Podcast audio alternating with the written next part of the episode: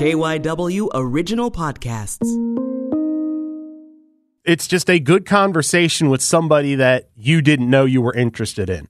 I'm Matt Leon, and this is One on One. So it was a one person department. He offered me the job for $17,000. And I said, you know, someday I might want to coach basketball. I really like basketball. And he said, Will you see those young ladies out there? I said, Yes. Yeah. Said, They're on the team and they stink. If you want to coach them, you can coach them. And I said, Would there be any additional compensation? He said, Absolutely.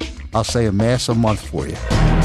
And our guest this week, Tom Shirley, longtime head women's basketball coach and athletic director at Division II Jefferson University, formerly Philadelphia University, formerly Philadelphia Textile. Coach, thanks so much for coming in. Matt, it's a pleasure to be here. Thank you. Getting ready for your 31st year at Jefferson and your 39th year as a head coach. Does that seem possible? No. It seems like I was 26 yesterday and Father Gambet said, "Do you want to coach the women's team at Allentown College?" And I said, "Yes." So I don't know where the years went.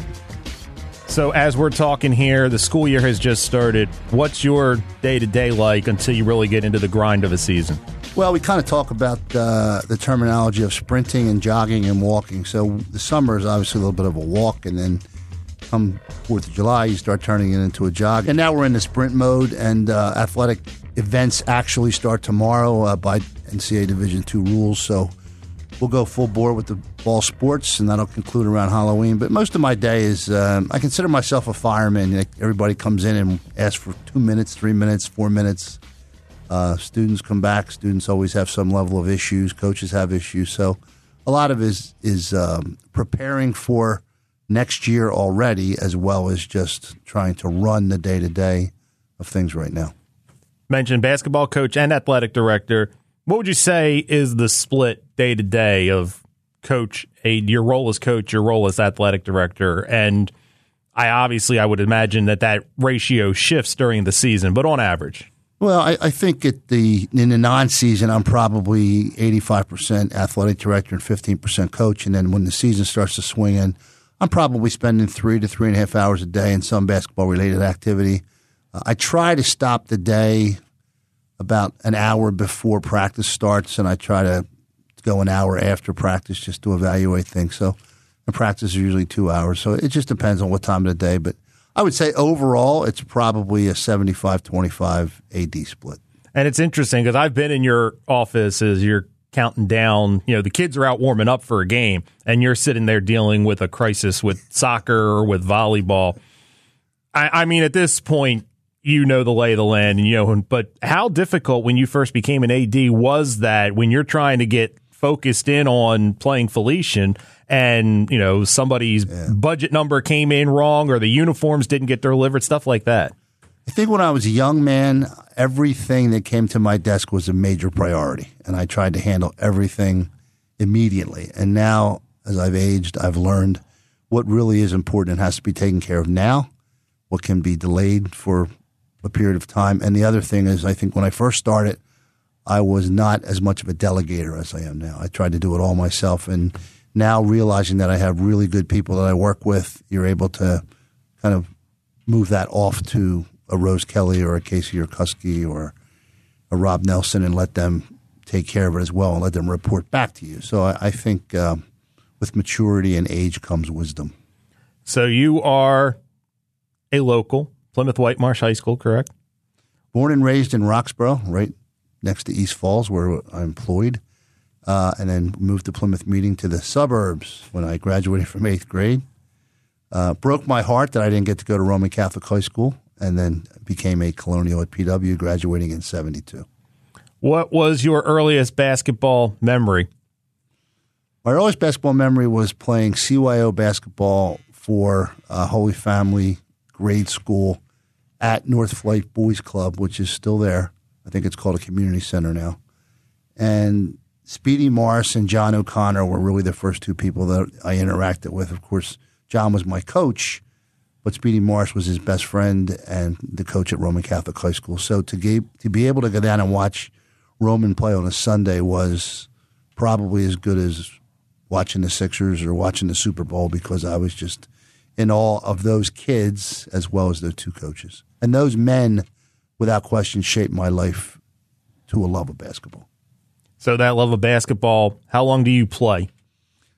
Uh, I played in seventh and eighth grade, but I wasn't very good. But I was on the team, and then I played at Plymouth Whitemarsh High School for three years, and then realized in my fourth year I would not play much, so I played CYO basketball, and then I played beer league basketball till I was sixty, and uh, I watched Erin Mayer, who you know well, uh, rip her ACL, and I watched her recovery, and it was so hard and so challenging that I said I can't do this personally. So I went to last night. I hung up the sneaks and haven't played since. When did coaching become something that you thought was going to be a direction? I really didn't think it was when I left college in 76, uh, graduating from Allentown College. I went to work at Ford Motor Company because my father told me that's what I should do. Spent about four and a half years there, and I really didn't like the corporate concept. I didn't like the fact that I'd have to move. I kind of knew I was going to stay a neighborhood guy.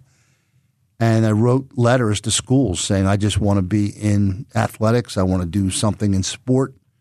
And the next thing you know, uh, Father Gambet, who was the president of Allentown College, called me and said he had an opening for athletic director. So now, back then, understand athletic director meant you opened the building, you closed the building, you were the SID, you were the equipment person. So it was a one person department. He offered me the job for $17,000. I remember being in what was going to be my office and looking out, and I said, you know, someday I might want to coach basketball. I really like basketball. And he said, Well, you see those young ladies out there? I said, Yeah. Said, They're on the team and they stink. And if you want to coach them, you can coach them. And I said, Would there be any additional compensation? He said, Absolutely. I'll say a mass a month for you. So that was my start of my career. Uh, my girlfriend slash fiance, now 38 year wife, Monica, said, Go do what's going to make you happy. And that's how I landed at Allentown College coaching women's basketball. So you start your career as a women's basketball coach. Where did you start? And what did you not know? And did you realize at that early age, that early, what you didn't know?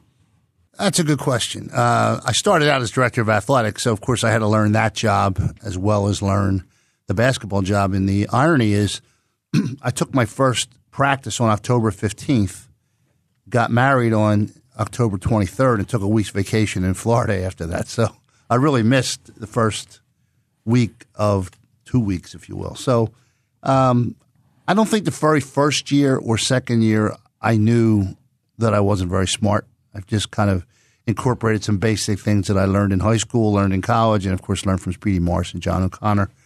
And that was kind of my system.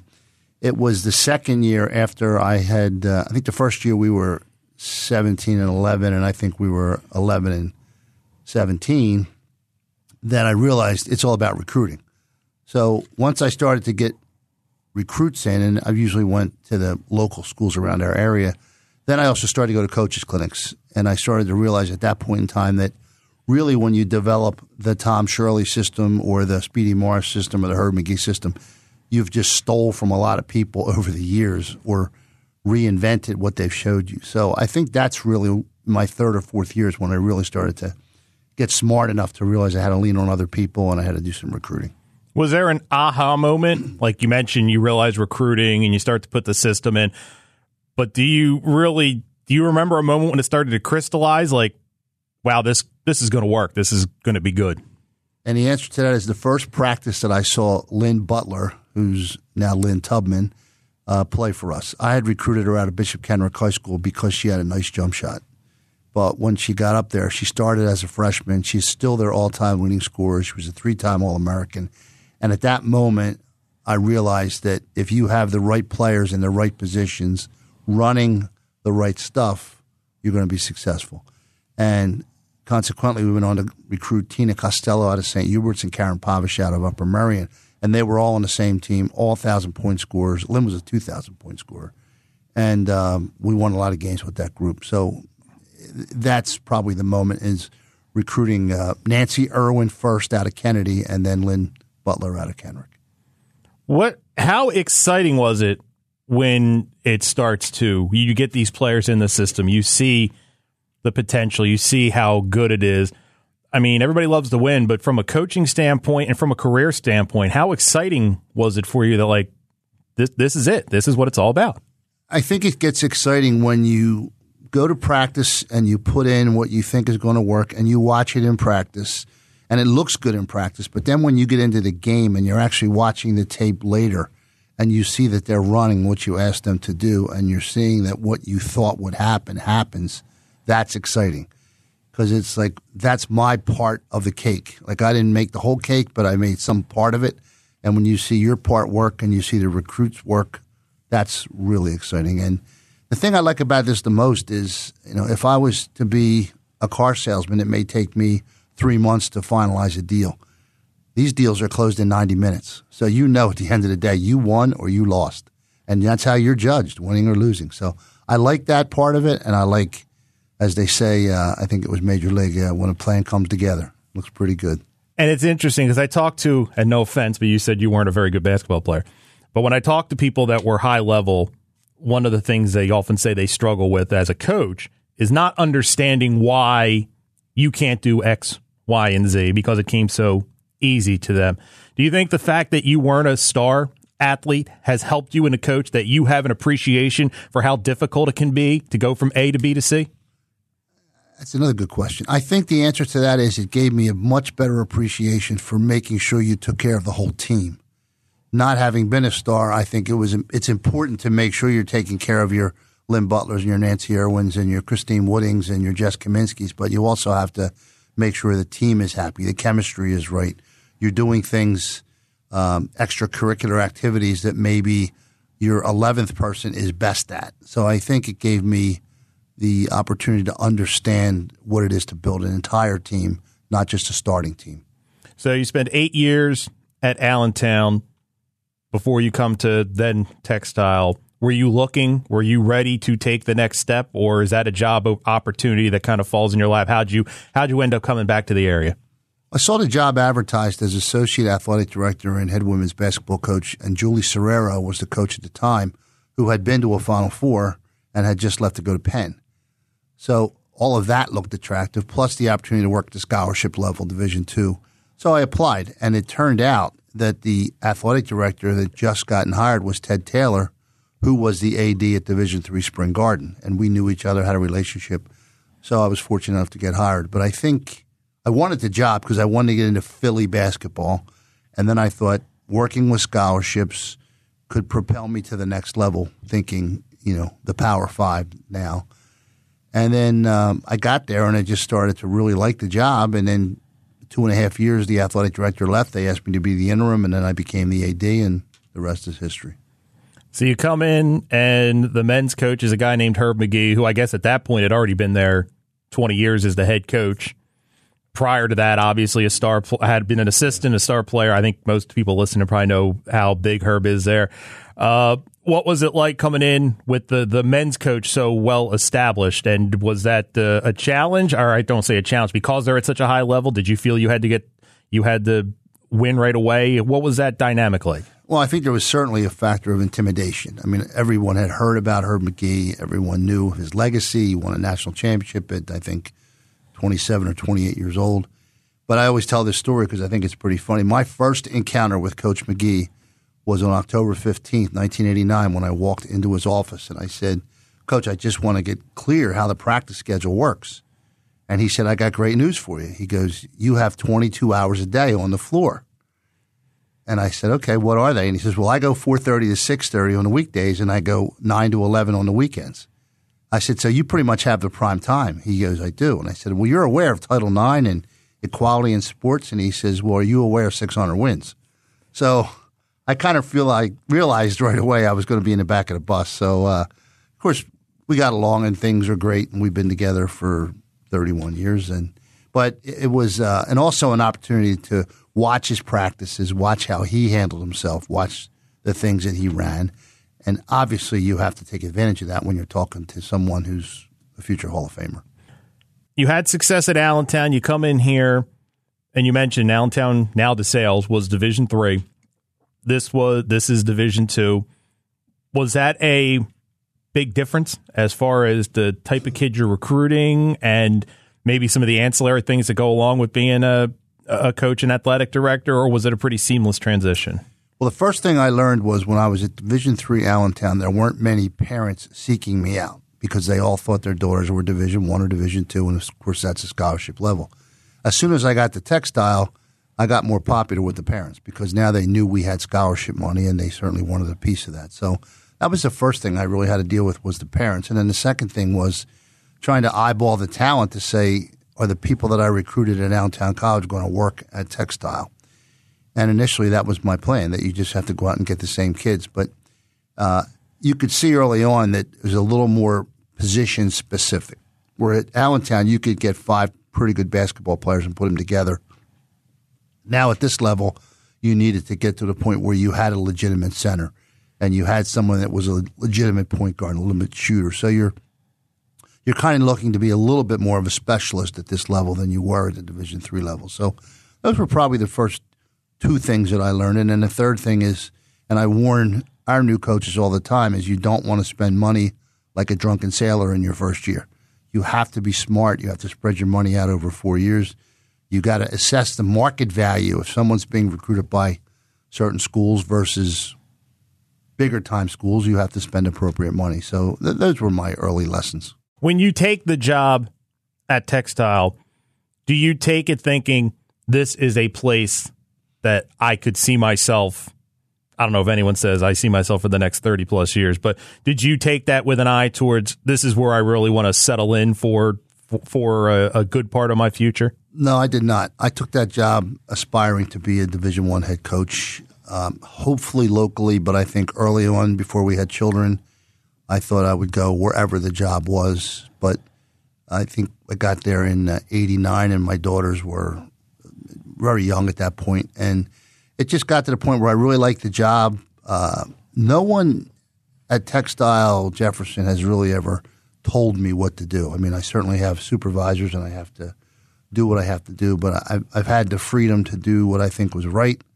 I've had the freedom to coach the way I wanted to coach, and as I got older, and I watched some coaches get fired, some coaches travel all around the country. I just felt that I wanted to stay in the neighborhood. I wanted to stay with my friends that I had growing up, my friends that I had met as an adult, and that location was important to me. It was important to my wife, and we thought it was important for our children. Time to take a break on one on one. We will continue our conversation with Jefferson University's Tom Shirley right after this. When there's no closure to the mystery and the sorrow, Gone Cold is KYW News Radio's true crime podcast about unsolved cases in the Philadelphia area. Someone has to know what happened and who did this. We searched the wooded area, we searched dumpsters. Someone's life ended tonight. It's the most important thing you can investigate as a police officer. Who has the clue that unlocks the truth? Search for Gone Cold KYW in the radio.com app or wherever you get your podcasts. And we are back on one on one. Our guest this week, Jefferson University women's basketball coach and athletic director Tom Shirley. So 777 wins you have as a head coach, if my math is correct. And uh, in case it doesn't get mentioned, you and Herb Magee are the winningest combo in, in anywhere in the NCAA. You've combined for 1,873 wins. When did you start becoming cognizant of statistics like that? I mean, 777, that's a lot of victories. That's a lot of basketball. Uh, when did, was there a first whoa moment when somebody comes up to you and says, hey, do you know that was X number?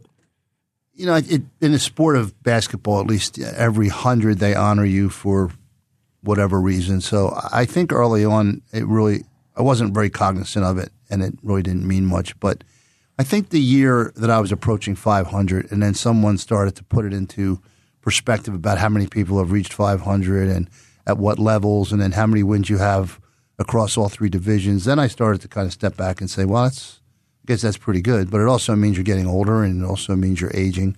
The, the one thing that's really important to me personally, and it's probably the only thing, is that when I'm done, whenever that's going to be, I would like to divide by 20 and say that we've won 20 games a year. So, if, you know, 800 wins, 40 years, just because I think it's really important for me to say that, you know, we were consistent. It wasn't that we won 11, then we won 21, then we won 8, then we won 30. We pretty much averaged 20 wins a year. And I think that speaks well to the kids that we recruit, the way that we play, and the support we get from the university. But I think 500 was probably when I started to, to think about it, but you can't focus on it. You just got to keep moving, especially when the guy in front of you's got 400 more than you. it's like you're the JV coach and he's the varsity guy, so just shut up and keep coaching. You've had a lot of great players come through the program, and you mentioned Lynn Tubman at Allentown. And I guess if we're going to talk greats, and like I said, you've had a lot of them, uh, you've got to start with Tammy Green uh, at at Philly U Textile. Tell people who aren't familiar how special she was and how you got her into the program. So Tammy Green was a 1990 graduate of Plymouth Whitemarsh High School, the same school I went to, and Pat Campbell was the principal at the time and had been my homeroom teacher. And she actually asked me to come up and counsel Tammy because Cam- Tammy had kind of gotten off the path in her junior year. So I went up and just offered some consult to Tammy and her parents and her coach. And as time went on, she got recruited by some Division One schools. And right at the end of her year, when she hadn't made a decision, her grandmother sat in the room and, and said to Tammy, You're going with that man, and pointed to me. And she said, What? She goes, You're just going with that man. That man will take care of you. So that's what she came because her grandmother told her to come. And she's the only player that has started for me as a, a true freshman.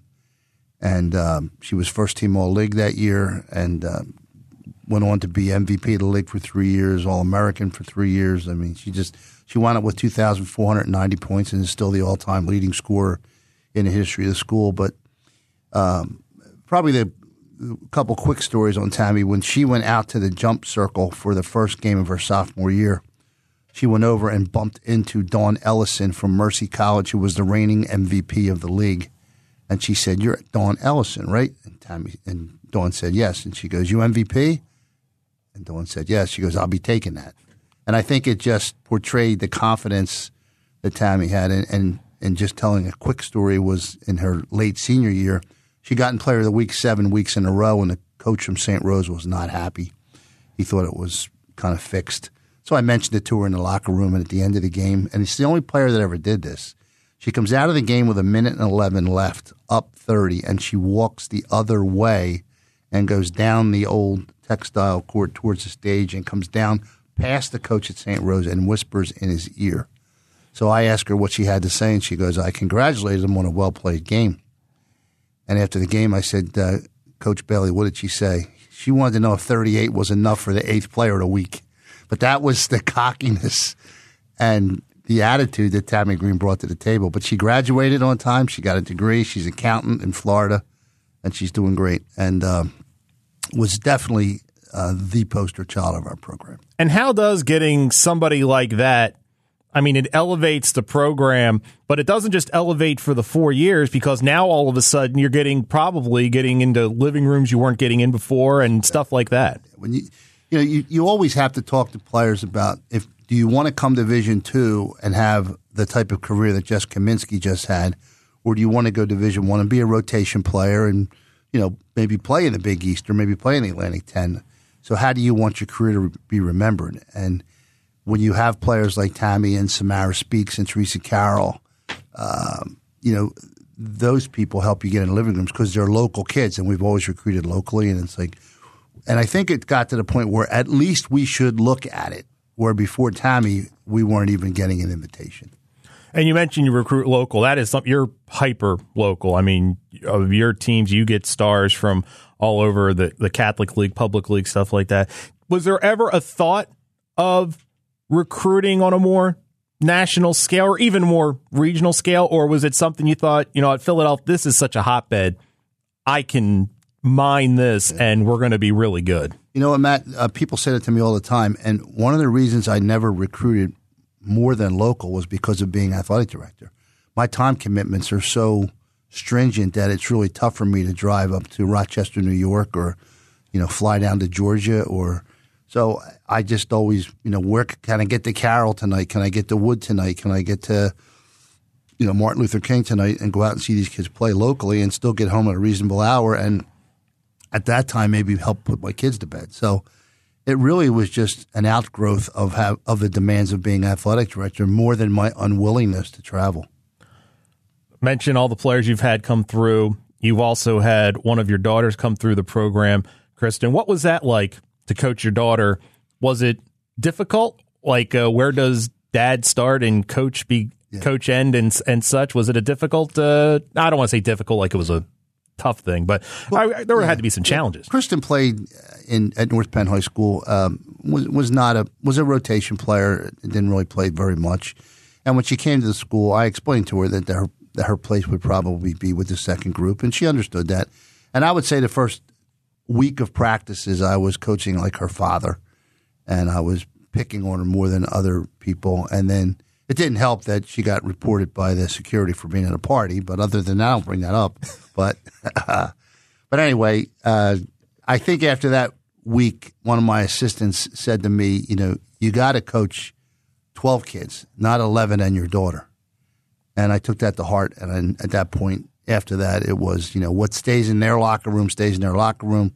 What I have as a coach stays with me, and then we'll we'll work together. But uh, but I loved having her with us. I, I kept individual pictures at different times and put them in a scrapbook. So it was a, a great memory and a great experience for me.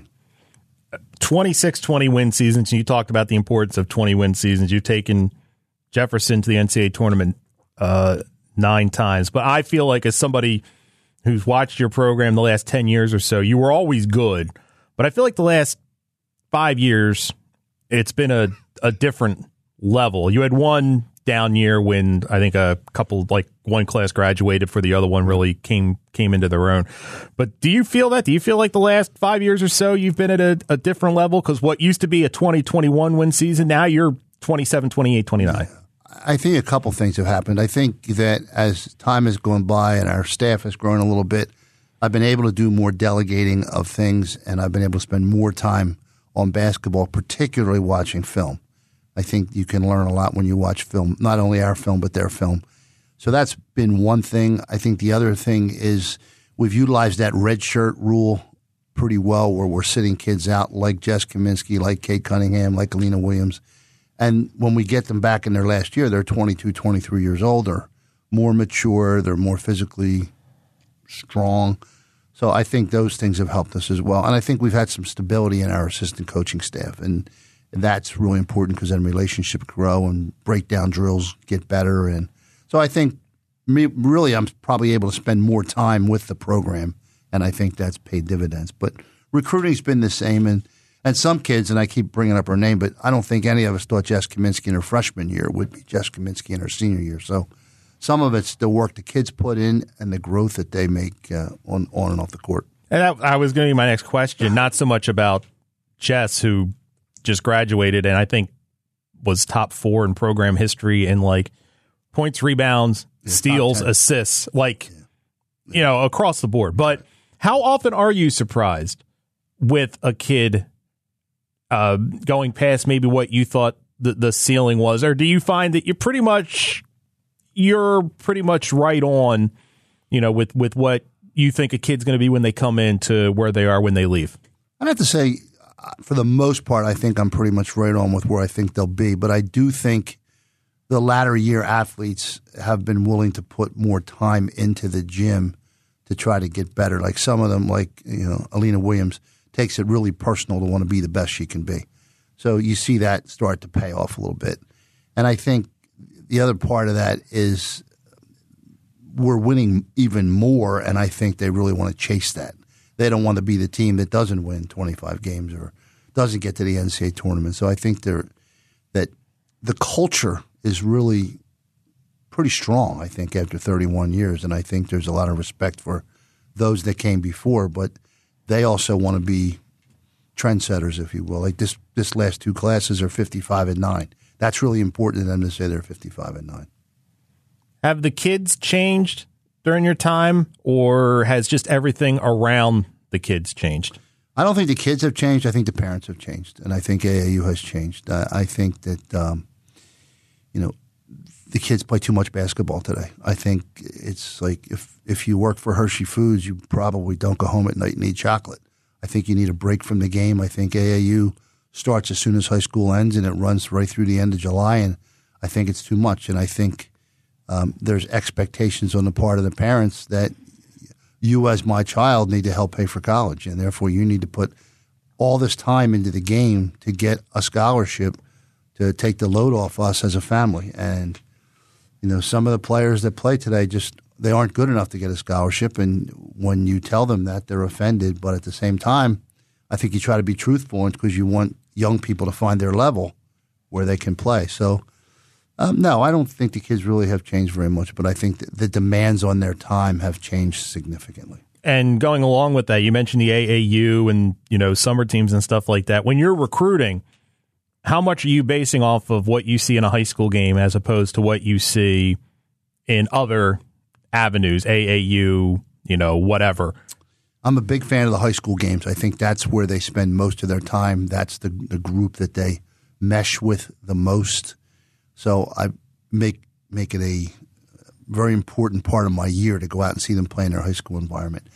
The problem with AAU, in my opinion, is if you're uh, an inside player, you're tending to get the ball on a rebound. I mean, AAU doesn't tend to play inside out as much as I think they should. It's a lot of guards shooting the ball.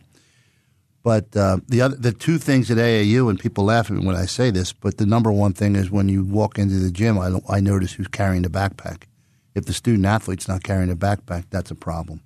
And the second thing is when the parents sneak over to Gatorade behind the bench, that's a problem. Like there has to be responsibility on these young people to take care of their own equipment, take care of their own juice or soda or whatever. Their water, they're not drinking soda anymore, but water. Uh, and, and, I think those are telltale signs. Uh, especially the other thing is when you go to games and you watch the kids look up in the stands and take signals from their parents. I mean, that's really not what we're looking for as coaches. We want them to be paying attention to us and do the things we ask them to do. So conversely, or going along with you know what you watch because it's interesting. There's what you're watching on the court, and then there's everything ancillary you're watching. Have you been far along with a kid, and then you see stuff, and you're like, you know what, I I think we're okay. Or do you get a good feel early on for the the type of kid that that you're dealing with? I can honestly say we really haven't cut ties with a kid late in the recruiting process. I mean, I think if you do your homework in the beginning and you talk to the high school coach, I always say the first thing I want to know is is she a good kid? And if they say, you know, she's a good kid, she shows up on time, she works hard, she's a good student, that's what you're worried about. And then obviously some conversations with the AAU people, and then you just want to talk to the student athlete, and you certainly want their parents on campus when you have a visit, and you you get a pretty good feel at that point in time. And we really haven't had any issues. Uh, the big thing I try to tell them all the time is they have to see us play because they're either better than us, they're as good as us, or they're not as good as us, and they have to, to take an honest evaluation. And I tell them all the time that if we decide you're not a scholarship athlete for our level, we're going to tell you. And if you decide we're not a school for you, you need to tell us. So sometimes that's a hard part of the story, but um, I think if you identify a young person early on and you like them, it, they pretty much you know hold serve, if you will, the rest of the recruiting process. We talked earlier about you know the quote unquote Tom Shirley system. Everybody's got their system. If you were to tell somebody what your system, what what do you consider the hallmarks X and O wise of what has led to your success? What would you consider the the pillars of the the Tom Shirley system? The first thing I would tell you is that it's a democratic dictatorship. Like we'll have discussions, and then when we settle upon what we're doing, that's what we're doing. I think the second thing is that we're scripted from the standpoint that the first few options are there for people to take but you also have to be able to make a play. So you have to have the individual ability, and we call it September. You got to be able to play September basketball where you can break somebody down and get a shot, come off a pick and roll, whatever the case would be. So they're really the the main things that we try to do, and I also think that we work on the rope system. So someone coming in the game off the bench as seventh or eighth person that makes one or two mistakes are probably coming out but a kid like uh, Williams or Kaminsky make a mistake, you got to give them a little more rope because you know what they can do at the end of the day. And I think players understand their level of rope. They're always looking to earn more rope, but I think they're the probably the key points of you said to me, you know, how do you play? That's how we play. We mentioned 777 victories. Are there one or two that stand out? Are there victories that when you look back at the mosaic of your career at this point that you say that was special, that was special? Well, as Coach Magee said, it's really hard to win a game, so every win is special. But I think there's two, and one was, uh, and I re- forget the year. I think it's somewhere around 2009. We played Dominican at home. In fact, I think you missed that game, Matt, for a triple overtime victory, and Amanda and Kate Brennan had 60 points, and I think that was a, a special, special group. Um, Steph Agger was on that team, who just coached with Coach Magee this year. And the second one had to be this year, beating Sciences 74 73 in overtime for the championship game. I, I When I look back, they're the two of the bigger games. And then uh, we were down 20 points at home the day that Samara Speaks got her 2000th point in, in the old textile gym. And I think that was a memorable, memorable occasion as well. But they're probably the top three games I remember. And you mentioned uh, earlier the stability of your staff. You, the staff you've had the last few years has been together. And then for a long portion of your career, you had a gentleman named Paul Stadelberger, who was your your top assistant. Went on to end up he head was the head coach at Sciences for a few years. What did having somebody you could lean on like Paul for decades mean to your development as a coach and development of a program? You know, you talked about early in my career. I think that's one of the things I was probably missing was that um, you know Batman and Robin combination. And when Paul came along and stayed for 20 years, he certainly filled that role. He was you know, he was one that would agree with me, but also disagree. And we, we would go back and forth. And sometimes it would be just, you know what, Paul, I'm so frustrated. You do whatever you want to do type of thing. And more than often, it was successful. And now with Matt and Jimmy and Jen, I mean, Jen's been there eight years and Jimmy and Matt for five. And it's been a good group. I think um, bringing some youth into the program is good. Uh, certainly having a female assistant is terrific to, to work with the young ladies in situations where – maybe they're not as comfortable talking to a male coach. But it, has been critical, and I think as I've gotten older and smarter, you've given more responsibilities to your assistants to let them grow as individuals, a la Mike West, who went on to Chestnut Hill and now on to Hofstra. So, um, you know, I, I certainly think some of our success is just part of my age and my growth and letting other people do things because they're equally talented. Are there any holes in your coaching resume, in your opinion? Is there anything that you still strive for? I mean, you're always striving to win and win championships, but in the whole, is there something that you would still like to accomplish that you haven't yet that you, you think would really add to another line? Yeah, I think if you were an outsider looking at my resume, the one thing that you would uh, objectively criticize is we have not had a lot of NCAA success. We've gotten there, but we've struggled to get out of the first round. in a lot of cases, because the teams are better. Uh, in some cases, just because we maybe didn't play our best or weren't were, were not as prepared as we should have been. But I'd like to see us make a few more runs at the NCAA tournament and win a few games and try to get into the little deeper into the tournament. And you mentioned sciences; they've got a fine coach now, and Jackie Hartzell and, and Paul did a great job when he was there. But Jackie's kind of taken it to a, a level Agreed. of where you are, and they've made some runs in the tournament. And one thing that's been very interesting the last couple of years is you guys have really developed a, a good rivalry just of quality basketball. And it's a rivalry that has started to turn heads in the city. Like there's a little bit of a buzz in the basketball community when you guys and for division two basketball division two women's basketball that is really impressive. Do you feel that? I do. And i think the interesting thing is uh, we both recruit kind of from the same pools. I mean i think there were uh, three or four North Penn kids on the floor this year, a couple Wood kids on the floor.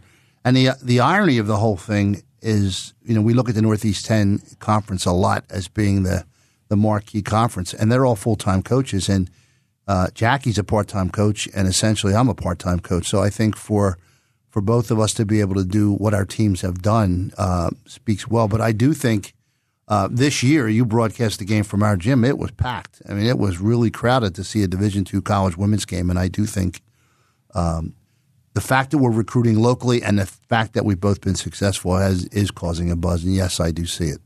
One thing you had to deal with that's a bit unusual is the it, when going from Philadelphia University to now Jefferson. Obviously, there was the merger with Thomas Jefferson. How difficult was that? Maybe not from a coaching, obviously coaching standpoint, but from an administrative standpoint, and I don't even want to say difficult. Was it challenging? Was it smooth? How was it? Well, I think it's always challenging when you make change. Uh, I think that the uh, the initial meetings between Dr. Spinelli and Dr. Klasko were really genius in retrospect because I do think it really uh, took Philadelphia University to the next level to be part of the Jefferson enterprise. Dr. Klasko is a major sports fan. He really appreciates having athletics uh, as part of the enterprise, and I think that uh, we're just going to continue to grow and grow. So I think it was a great move for the city. I think it was a great move for Jefferson and a great move for Philadelphia University. So, and we're really, really happy to be a part of it. How much do you treasure being a part of the Philadelphia basketball community? Because I think it is a community unlike anywhere else in the country. I really do. I think it's very, very special. I, I enjoy it. Uh, I talk about it all the time. Um, just when you watch what some of these coaches do, and especially the coaches for cancer and the things that Phil Martelli did and the things that Fran Dunphy did, it's just a it's a pleasure to know these people. It's a pleasure to be um, just a, a part of the people that even make it successful, the administrative staffs, the support staff. So I, I'm I'm blessed to have been in this city working for 31 years and growing up here. I, I, I wouldn't I would never do it different if I could do it over. Final question when it's over, whenever it's over, and people look back on your coaching career, what do you hope they take away from it? Well, I hope they take away that we were consistent and we won a good number of games every year. I hope they take away that we did things the right way, that we put the student athlete first. We focused on academics, we focused on graduation, and we focused on helping them get a place in society. I mean, when you really break down these basketball games, they're they're not as important sometimes as everybody makes them out to be. They're just a recreational activity for which the kids are financially rewarded. But at the end of the day, it's about you know what kind of women they become, what kind of relationships they get into, what kind of careers they have, and that that's really the most important thing. So, I hope they would say that we did it the right way. Tom Shirley, Jefferson University women's basketball coach and athletic director. Thanks so much for stopping by. Thank you, Matt. Appreciate being here. And that will do it for this week's show. One on One is an original KYW News Radio sports podcast. If you like the show and want to help us out, make sure you are subscribed so you don't miss an episode. And you can help more people find out about the podcast by finding the show on Apple Podcasts and leaving a rating and a review. You can follow the show on Twitter at One on One Pod. You can follow me on Twitter as well at Matt Leon 1060. Want to thank Tom Shirley, athletic director and women's basketball coach coach at Jefferson University, for coming in this week. My name is Matt Leon. Come back next week for another good conversation with someone you should know more about.